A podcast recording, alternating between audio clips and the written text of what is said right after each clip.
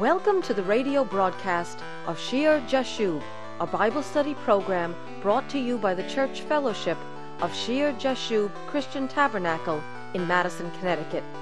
My name is Patty Scalzo, and today my husband, Pastor Greg Scalzo, and I will be continuing our study series on heavenly authority. And we will be focusing on what is often considered a confusing passage in Genesis chapter 6. Well, let's grab our Bibles and let's go into the study.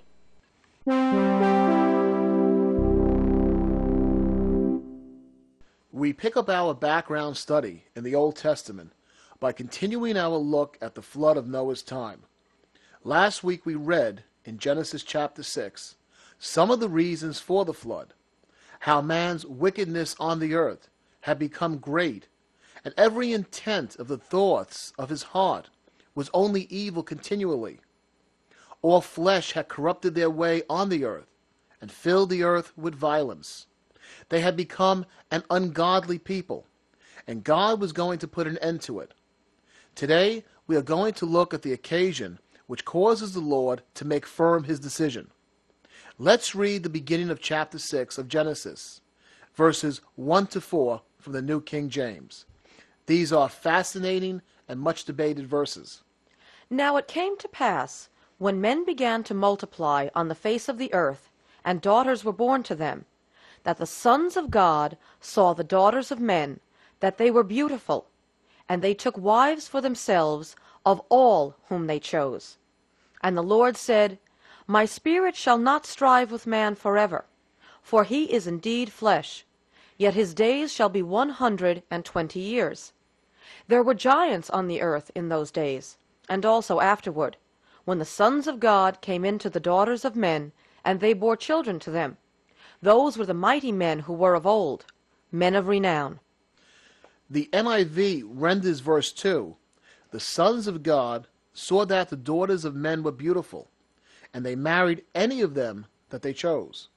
And the Jerusalem Bible renders it, The sons of God, looking at the daughters of men, saw they were pleasing, so they married as many as they chose.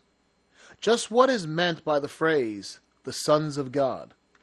Greg, there is one line of interpretation which many of our listeners probably have already heard, if they've listened to a lot of Bible studies, which understands these sons of God to be fallen angels or demons.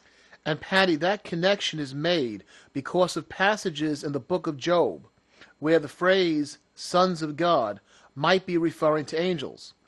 Those holding to this view derive from this passage in Genesis the idea that demons had sexual relationships with human women and bore giant monster offspring who were unregenerate, that is, they were not able to be saved. And some of the elaborations on this interpretation begin to border on the mythological. While I respect the number of the Bible teachers who hold to this interpretation, I just cannot accept it because of the specific wording of the text in these verses, because of other scriptural foundations, and because of the very nature of God taught in the entire Bible. Greg, we don't want to spend too much time on this issue, but could you quickly give some of the more important reasons why this interpretation is an error? Sure. First, angels, we are told in Hebrews chapter 1, verse 14, are ministering spirits without physical bodies, although they can present a type of physical manifestation of themselves as seen by the angels that visited with and ate with Abraham. And it's clear from Matthew chapter 22, verse 30, that they are without the ability for physical procreation. That's where Jesus is debating the Sadducees about the resurrection. Matthew chapter 22, verses 29 to 30 reads, Jesus answered and said to them, You are mistaken, not knowing the Scriptures nor the power of God. For in the resurrection they neither marry nor are given in marriage, but are like angels of God in heaven. Second, the wording of the passage would be all wrong. Assuming the horrible fallen state of these angels, it would be an abomination to refer to them as sons of God. Rather, given the gross implications, we would expect a negative designation, as well as some mention of their punishment right there in the passage. After all, these sons of God are the main culprits. That's right.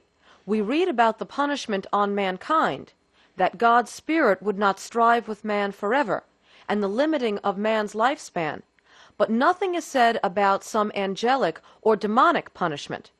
And we would expect this given how precisely Genesis details God's curse upon Satan and the serpent in chapter 3. And Patty, the language in general should be a whole lot stronger. The Hebrew phrase, took wives, is the standard phrase in the Old Testament for marriage. Another odd word usage if this interpretation is correct. And down in verse 4, what are alleged as the offspring are referred to as mighty men and men of renown. In the Hebrew, does the word used in both phrases clearly indicate men? Yes. The phrase mighty men who were of old includes the word Odam, coming from Adam, and clearly indicating a human being. And the word for men in the phrase men of renown is enosh, the common Semitic word used generically for frail mortal men. So these are clearly full human beings being referred to.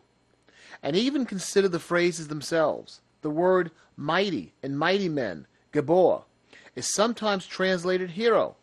And if these offspring were indeed demonic hybrids, how could the scriptures refer to them as mighty men and men of renown, or men of fame and reputation? Again, we would expect a much harsher label and a less normal-sounding flow to the wording. Exactly. But Patty, most importantly, we must consider the nature of God who created everything according to its kind. While human parents can reproduce and form an offspring from their flesh, it is only God who can ultimately create a person, that is, breathe life and ordain existence. Hebrews 12:9, Numbers 16:22, and Numbers 27:16 tell us that He is the Father of spirits, the God of the spirits of all flesh. And no matter what the circumstances of conception, the offspring is still created in the image of God and able to be saved, to be with God for all eternity. And Greg, God cannot be tricked. God planned all of our spirits before He created us in the womb. In Jeremiah chapter 1, verse 5, the Lord told Jeremiah, "Before I formed you in the womb, I knew you. Before you were born, I sanctified you. I ordained you a prophet to the nations." He ordained a way for a man and a woman to conceive and bring a child into the world, a single act of extreme significance, and a point of decision for each person.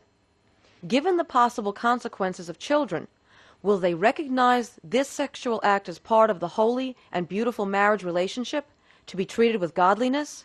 Or will they, without care and affection, abuse and pervert it? But only God can breathe life into a person. Apart from Him, no one exists, and He is above time. In foreknowledge, He saw the choices people would make. Looking down through the ages, He saw that, more often than not, the sexual relationship would be sinful and outside His pleasing will.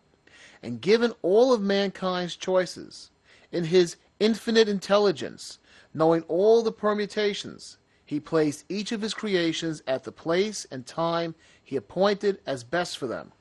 Paul teaches in Acts chapter 17, verses 26 to 27, that God has made from one blood every nation of men to dwell on all the face of the earth, and has determined their pre-appointed times and the boundaries of their dwellings, so that they should seek the Lord in the hope that they might grope for Him and find Him, though He is not far from each one of us.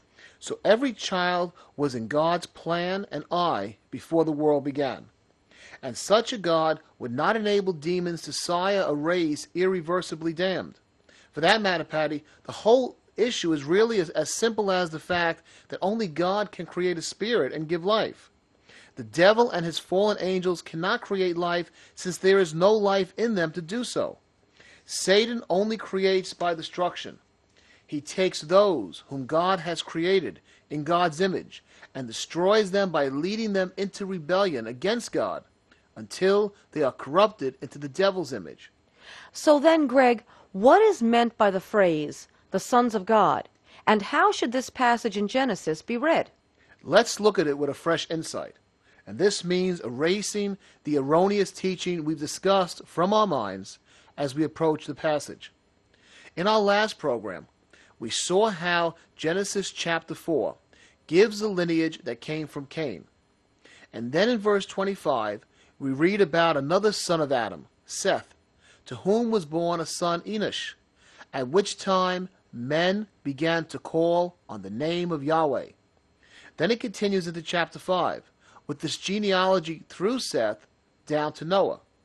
And it is in this context that chapter 6 opens with, "Now it came to pass, when men began to multiply on the face of the earth, and daughters were born to them, that the sons of God saw the daughters of men, that they were beautiful, and they took wives for themselves of all whom they chose."